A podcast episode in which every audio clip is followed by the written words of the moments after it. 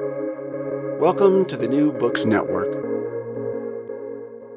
Hello, and welcome to New Books in Education, a podcast channel on the New Books Network. I'm Trevor Mattea, one of your hosts on the channel. Today, we'll be talking with Federico R. Waitoller about his book, Excluded by Choice Urban Students with Disabilities in the Education Marketplace. Federico, welcome to the show. Thank you so much for having me. I'd like to begin our conversation today by having you tell us a little bit about yourself and your work. Yeah. Uh, so I am a professor at the University of Illinois at Chicago.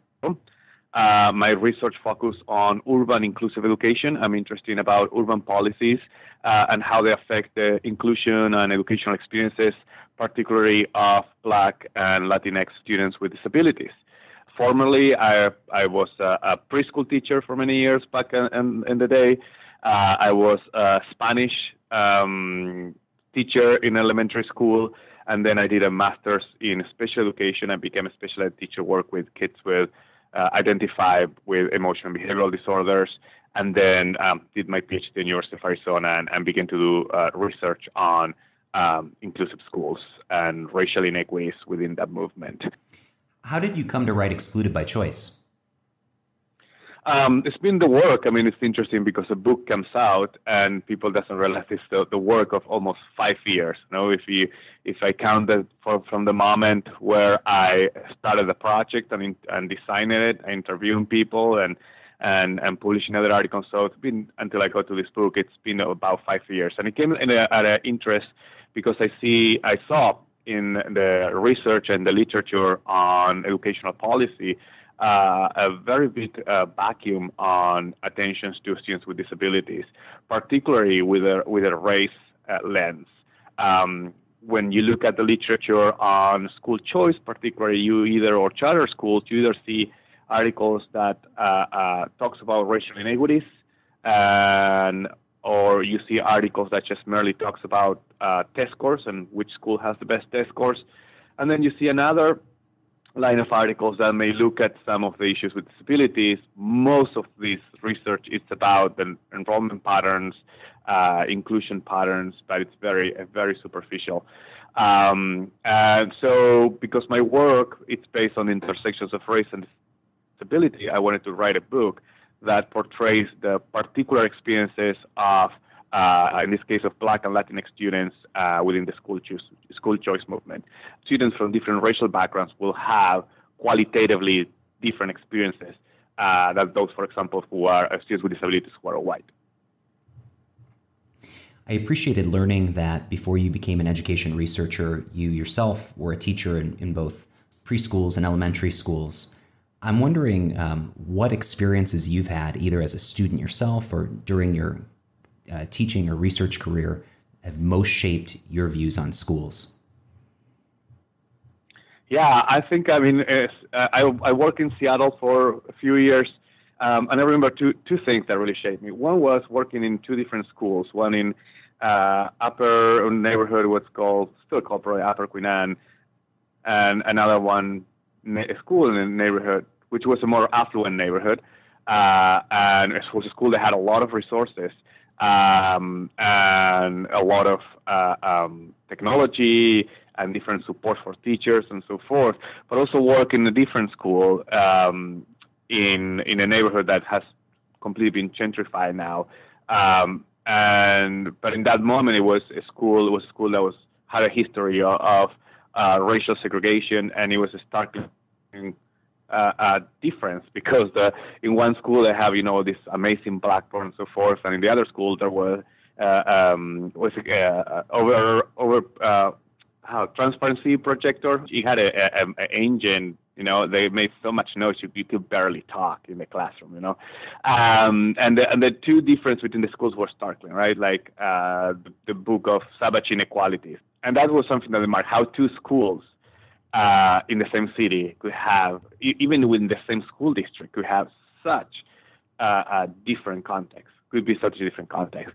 Um, and the second one was working with uh, students with disabilities and, and, beginning to now working in schools that most of students, particularly who were sending or identified with emotional behavioral disorders were either either black or from racial minority background.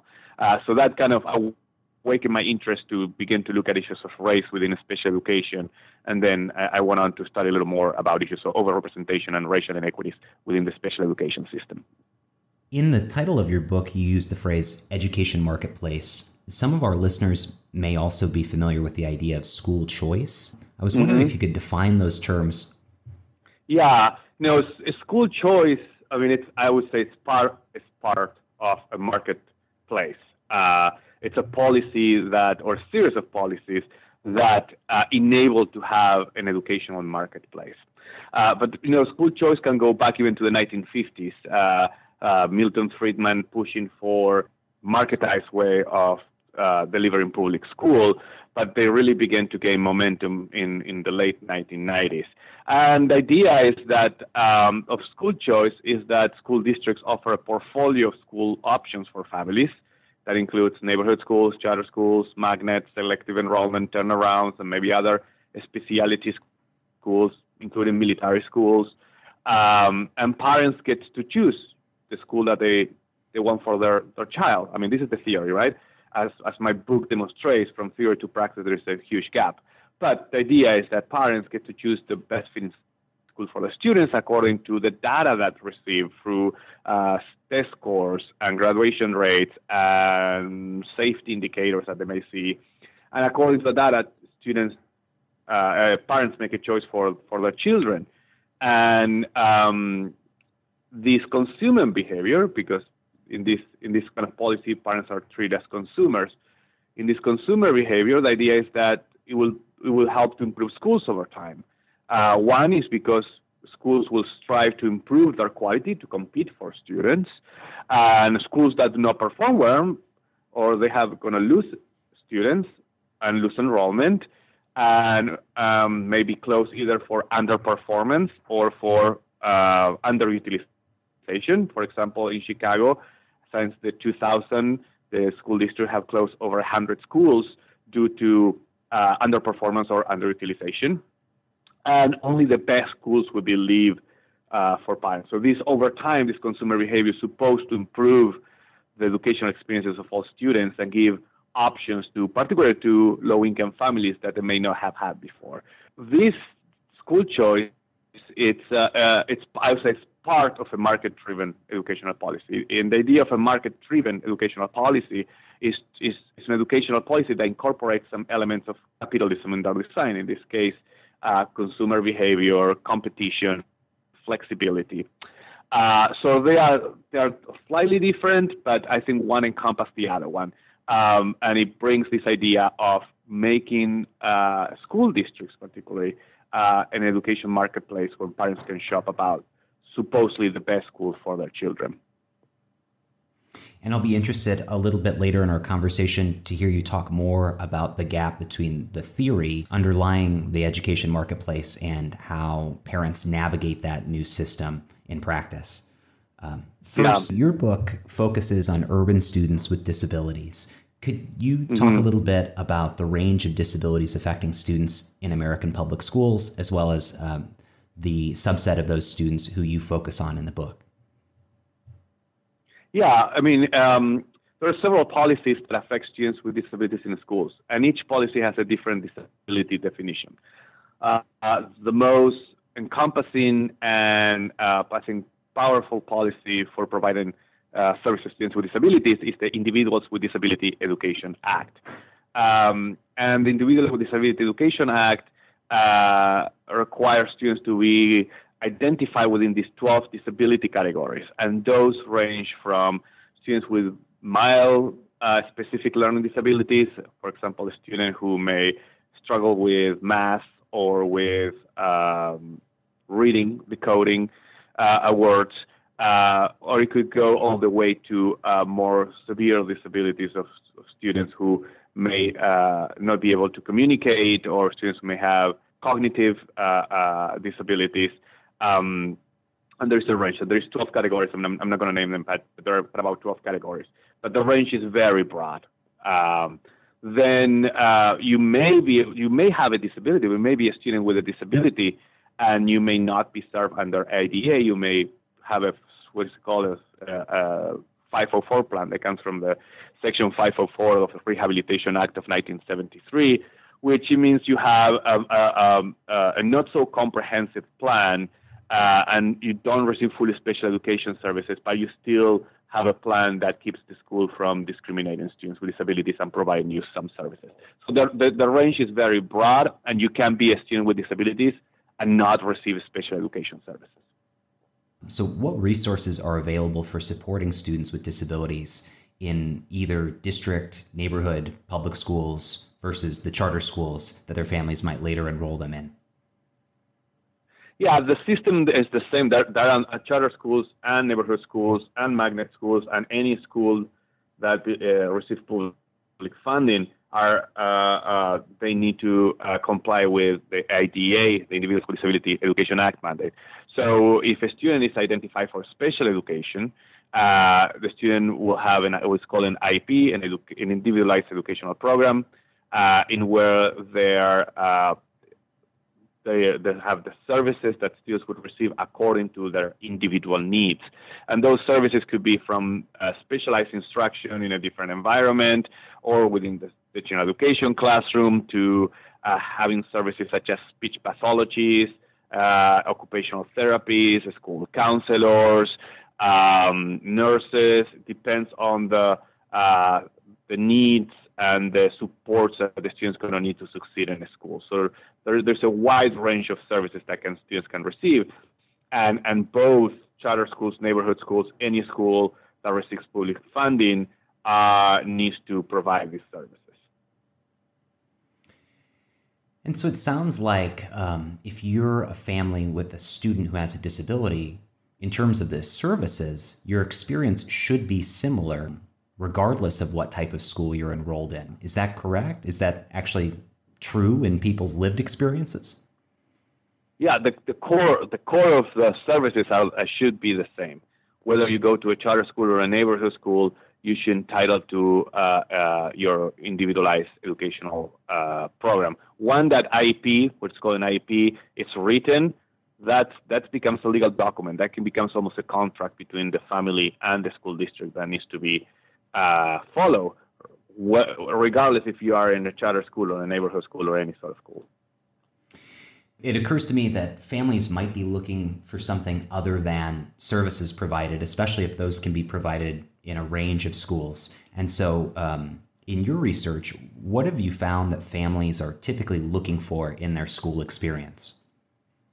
Yeah, that's an interesting question. Uh, one of the chapters of my book, or two chapters of my book, deals deals with that in, in depth. And and what I found is not just what they need now. I think these these uh, so so-called choices that farmers have, they need to understand with this historical context of urban development. Uh, they need to be understood as uh, uh, families who have lived in areas that first were marked by uh, state sanctioned racial segregation, uh, followed by years of disinvestment and abandonment from city governments. Um, and that, of course, gets translated to the schools that are offered in those um, areas of the city. Um, so, so, so parents comes with, with all these histories with them when they make school choices. They don't, they don't make just school choices on, on a present, rational, uh, cognitive way. But there is a set of emotions. I think the book does a very effective job showing the range of emotions uh, uh, related to this history of disinvestment and racial segregation, and, and also exclusion for students with disabilities and lack of service for students with disabilities. And when parents make choices, because the, the parents, if I mean, if the book does provide a critique to charter schools, it does also provide a critique to all schools because these parents, uh, the parents that, that uh, are in the book, uh, they have very poor experiences in all schools, and that's one of the reasons they, they, they ended up in a charter school. Uh, so some of them are just some of them are looking just for safety. So some of them are just looking for a safe space to, to send their children with a disability uh, because they're being bullied or they've been victims of violence in other schools and and also they're afraid because they are a child with disability. They're more likely to be uh, uh, be picked on and, and be a victim of, of, of bullying. So they're, they're very concerned about the, the schools around them. Uh, other uh, parents uh, perceive that charter schools have more resources because they're being charter schools have market themselves in, in, in, that way. So when you are in, in a neighborhood or in a school where uh, you have poor experiences with special education services, with lack of services, with schools that are closing uh, due to underperformance or underutilization, with destabilization of the district, with lack, uh, with racial segregation. Um, then you come these new schools coming into the same areas of the city that that's what's happening, and with new teachers, with new schools, uh, telling you they have small student teacher ratios, uh, which is in contrast to in contrast to the, the larger teacher student ratios of neighborhood schools. Uh, and they, they say they can include their student with a disability into their programming. Uh, so so parents so parents it's very hopeful for parents uh, when this come about. And and in the book, I show how these charter schools also are very aggressive, in a, uh, uh, to say to say for in some way, to recruit these parents, and they pursue them, and they go to child cares, and they go to fairs, and and they want to bring them in. Uh, so parents are lured and are excited about this new possibility.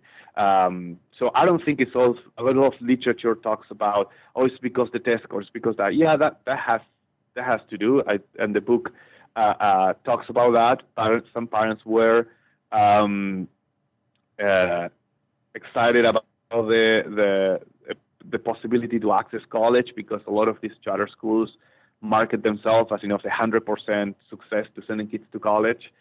Um, but there is also this historical layer of of historical disappointment and the history of these neighborhoods uh, and how the schools have served students with disabilities in these racially segregated environments that highly affect the the way that parents make decisions, which are very emotional, not just they're not just cognitive, rational, rational individual decisions, but they're very emotional, very historical, and very spatial too, uh, because they they they they are shaped by how their particular neighborhoods have been uh, developed over time. Can you speak a little bit about the process of applying and enrolling in a charter school? Um, so, w- what is involved in that?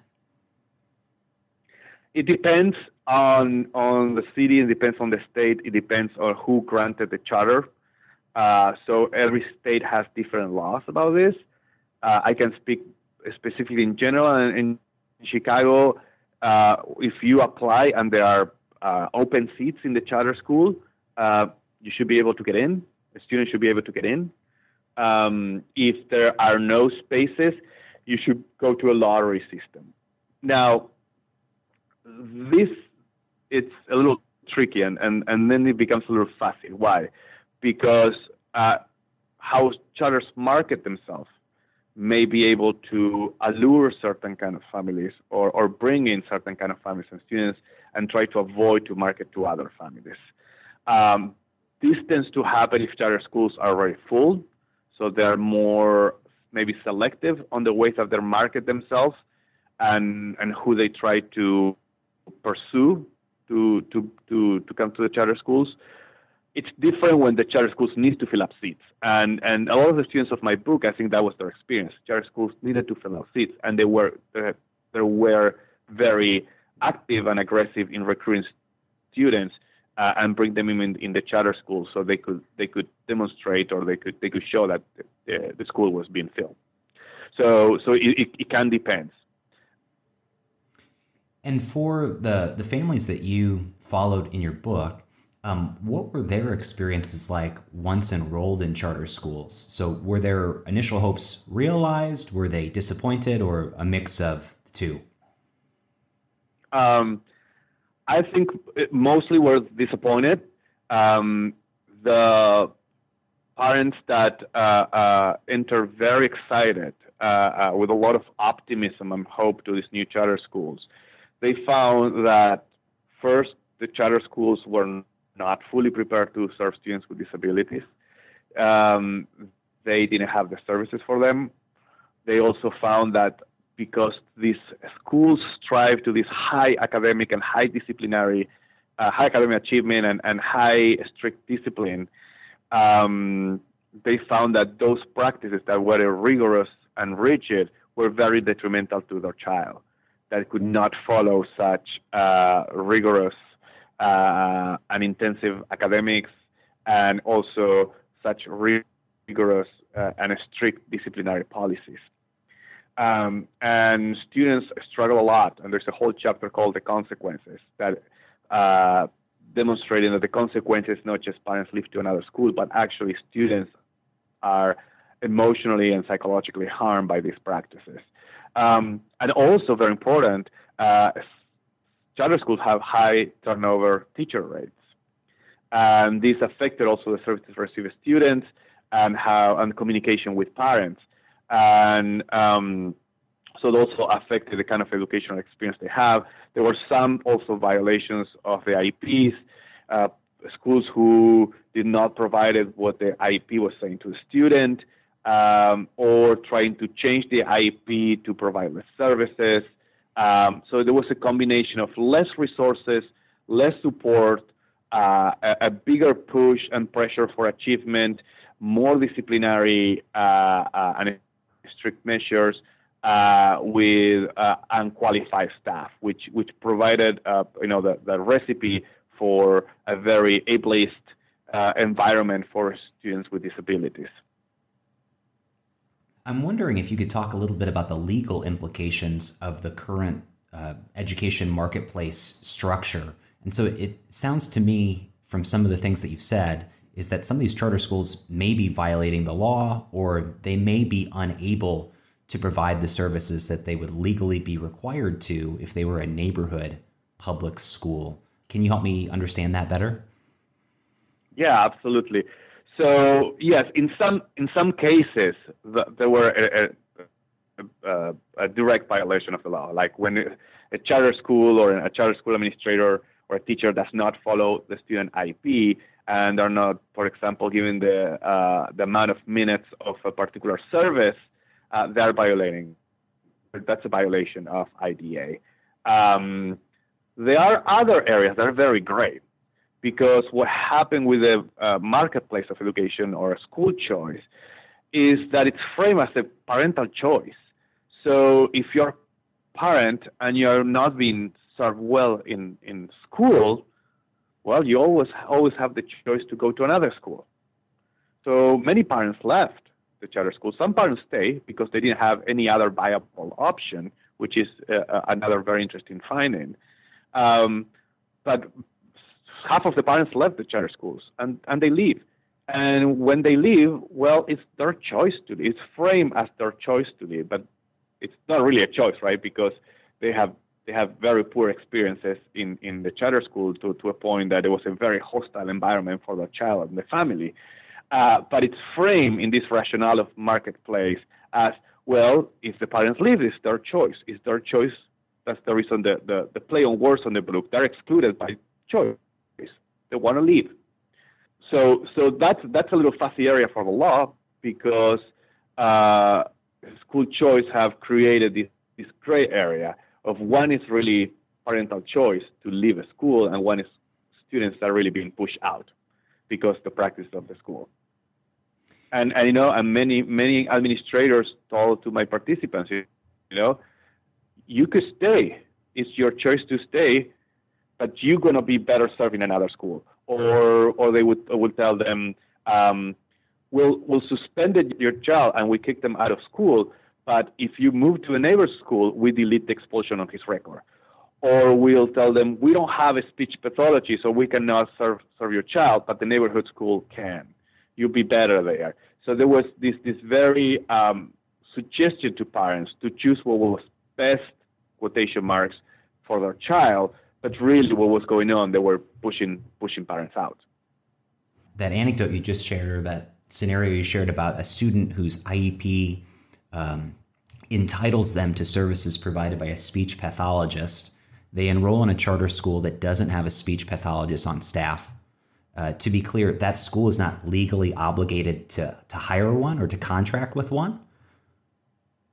Uh, the, it depends. See, it depends on the relationship between the charter school and the district. If the district is the authorizer of the charter school, well, the, the full responsibility for the student is the district. So any any problem that a student with disability, any legal problem a student with disability have at the charter school, CPS is responsible. Um, because it's, it's the district which is responsible to provide those services. So what, what, what is supposed to happen, or sometimes tends to happen, is that the, the charter school will communicate with the district, and the district will help them out to, or send them a speech pathologist or, or some service that the charter schools may not have. And so, as I'm kind of listening to you speak about this, it it seems to me that uh, charter schools are privileged in a way that the district schools are not. I mean, they get some of the advantages, you know, of, of increasing their student body, you know, to receive more funding, but then students who uh, require more services, they can push out and you know not be burdened by providing those services that a district is legally obligated to. I mean, is that a fair characterization? Yeah, I, in in general, charter schools have been uh, um, accused, and and and there's some evidence, including my book, that have been pushing out uh, students with disabilities, and I think they're trapped in this uh, in this uh, uh, paradox. I don't know if call it paradox, but it's like a double bind, because in a sense they're marketing themselves as these highly rigorous, rigid, uh, uh, um, strict disciplinary schools with high achievement. And some students with disabilities don't fit within that market identity of those charter schools. Um, so when a student with disability enters a charter school, if the charter school doesn't have those services, uh, the charter school has some or needs to become more flexible on their practices. Uh, but by by by being more flexible on these these these highly rigorous uh, uh, standards, they're also uh, kind of diluting their own identity within the marketplace because that's how they market themselves. So I think that they're, they're faced a double bind in a sense of of, of um, trying to serve the students while their market identity uh, and and what entice parents to come in, uh, uh, it means a very different school experience that these students need. I'm also wondering whether you anticipate we'll have charters in their current form in 20 years, given uh, more recent conversations about systemic racism and maybe mm-hmm. some pushback yeah. um, on the uh, the strict academic or social protocols that some of these schools might have in place. So, what do you what do you foresee for charter schools in the future? Yeah, I mean, let me address you say that charter schools still continue to serve a large, large proportion of uh, Black and Latinx students. If you see the proportions, uh, particularly Black students are disproportionately enrolled in charter schools compared to neighborhood schools. Um, and that's also true in the special education system of, of, of both schools.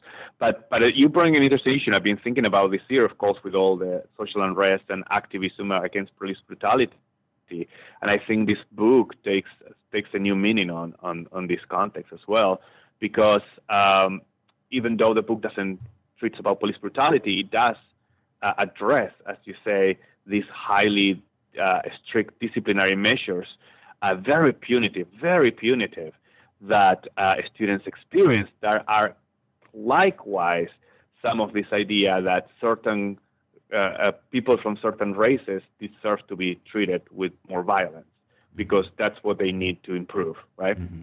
Uh, and that also has a spatial dimension because it also has the imaginaries of certain spaces on the city, certain neighborhoods, which are are portrayed and discursively constructed as unruly and dangerous uh, and therefore they need these, these schools with very uh, strict disciplinary practices to to turn the students around. Right? Um, I'm not supporting the narrative, but I'm, I'm saying that that narrative is constructive in order to justify the expansion of charter schools in this in those areas. Do you anticipate new pushback against the creation of new charter schools as families might be paying more closer attention to police brutality and an overly punitive disciplinary system in, in schools? I will hope so. I, I will hope that that uh, I mean, and I don't want to put all charter schools in this bag. Let's say this: the large majority of charter schools in big cities are corporate network charter schools, and they tend to follow some of these strict disciplinary procedures.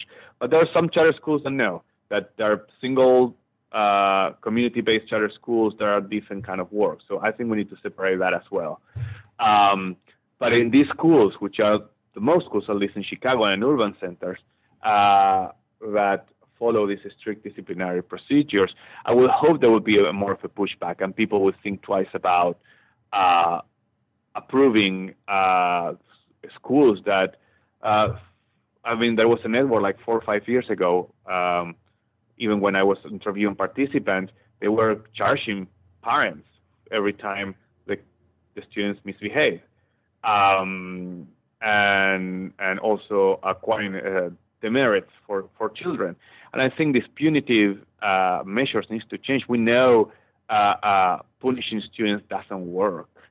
Uh, there is there's there's since the 1970s we have a plethora of research about positive behavior supports.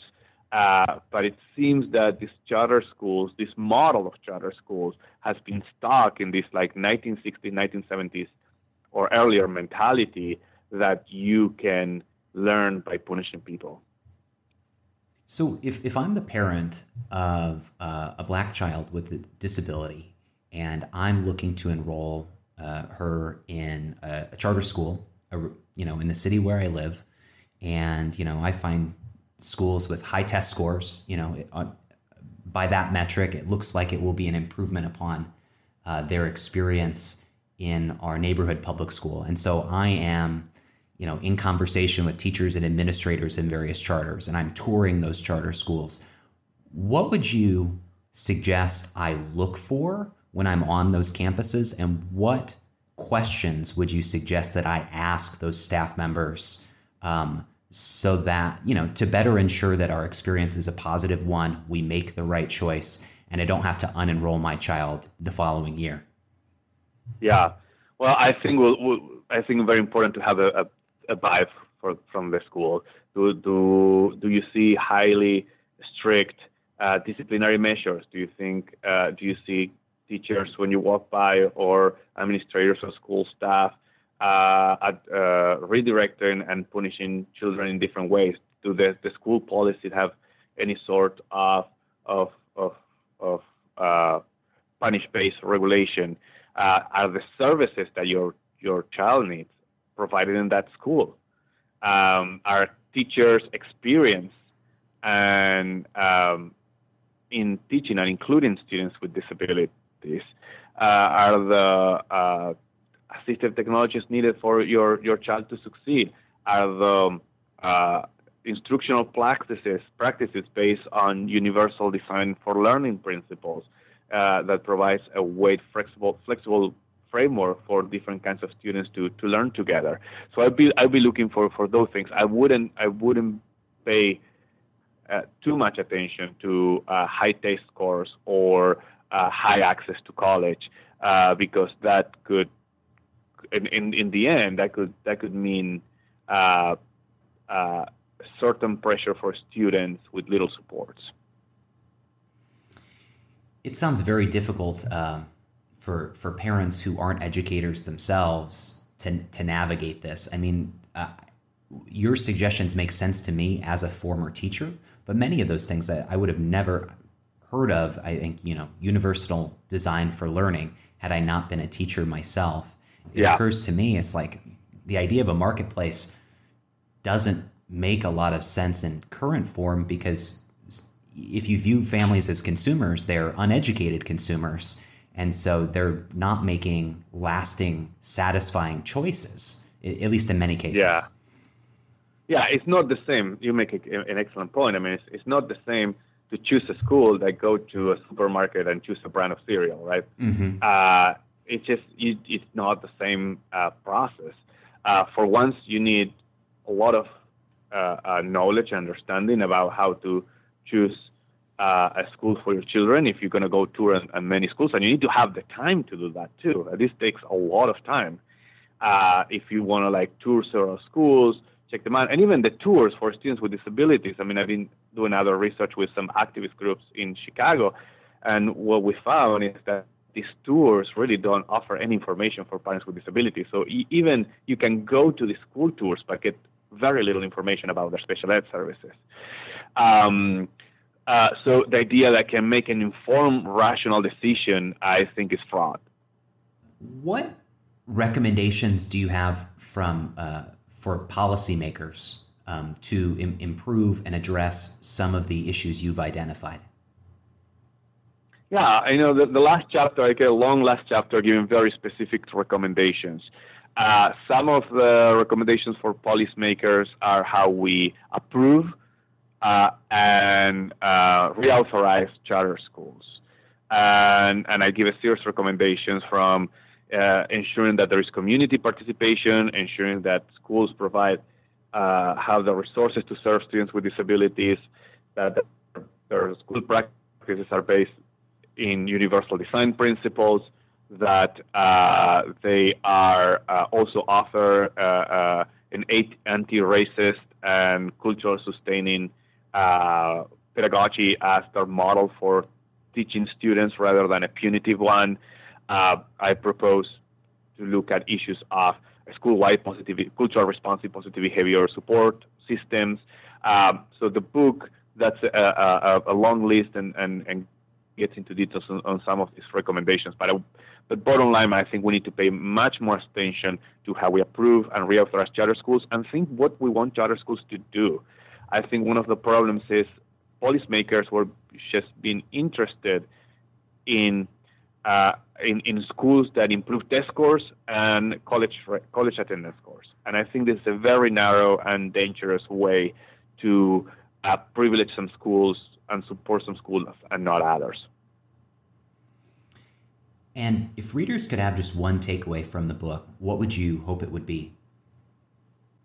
A couple of things that I think people should take away from my book. One is that uh, this idea of uh, a school choice is not um, the idea that parents and consumers can make informed decisions uh, and school choice. I think it's it's not such we cannot take it such a, as a cognitive and individual choice phenomenon, but we need to look at how um, the history of the neighborhoods where parents live and their history of emotions and relationship with these neighborhoods play a role in selecting schools and in being enticed by charter schools. I think that that's an important message of the book, and particularly looking at the intersections of race and disability, how parents who have been uh, who have experienced racial segregation, but also uh, segregation in terms of disability in schools and lack of resources for students with disabilities, perceive neighbor, neighborhood schools very differently than, than other parents.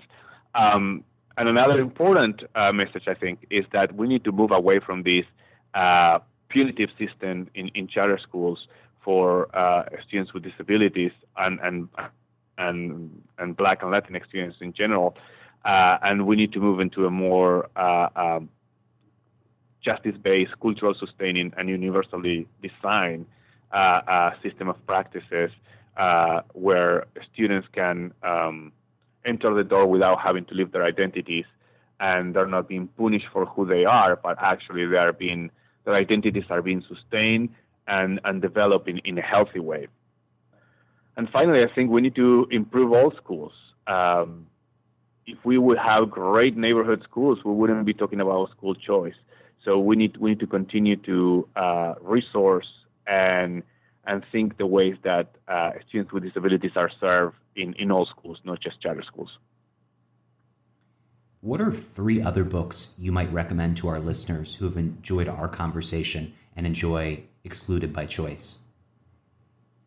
Um, Ghost in the Schoolyard uh, a book by Eve Ewing. I would recommend um, Cultural Sustaining Pedagogies by Django Paris and Samy Alim. I would recommend also a classic like Savage Inequalities, uh, talking about differences in a school by uh.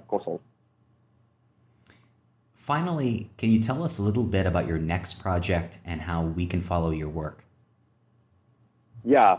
So uh, my my next project, uh, we are analyzing the data right now, and we did uh, a similar study, but we focused more on how parents make choices, and we didn't focus only on uh, Latinx and, and, Black students, but we focused on uh, a more uh, wide range of racial parents with a wide range of racial background, and also different areas of the city. So we're trying to understand how disability, race, and geographical lo- location interact uh, to shape how parents make choices about schools. Federico, uh, I really appreciate the work that you're doing. Uh, as a teacher who's worked in both district and charter schools, um, I know how important it is. And I want to thank you for being on our show today.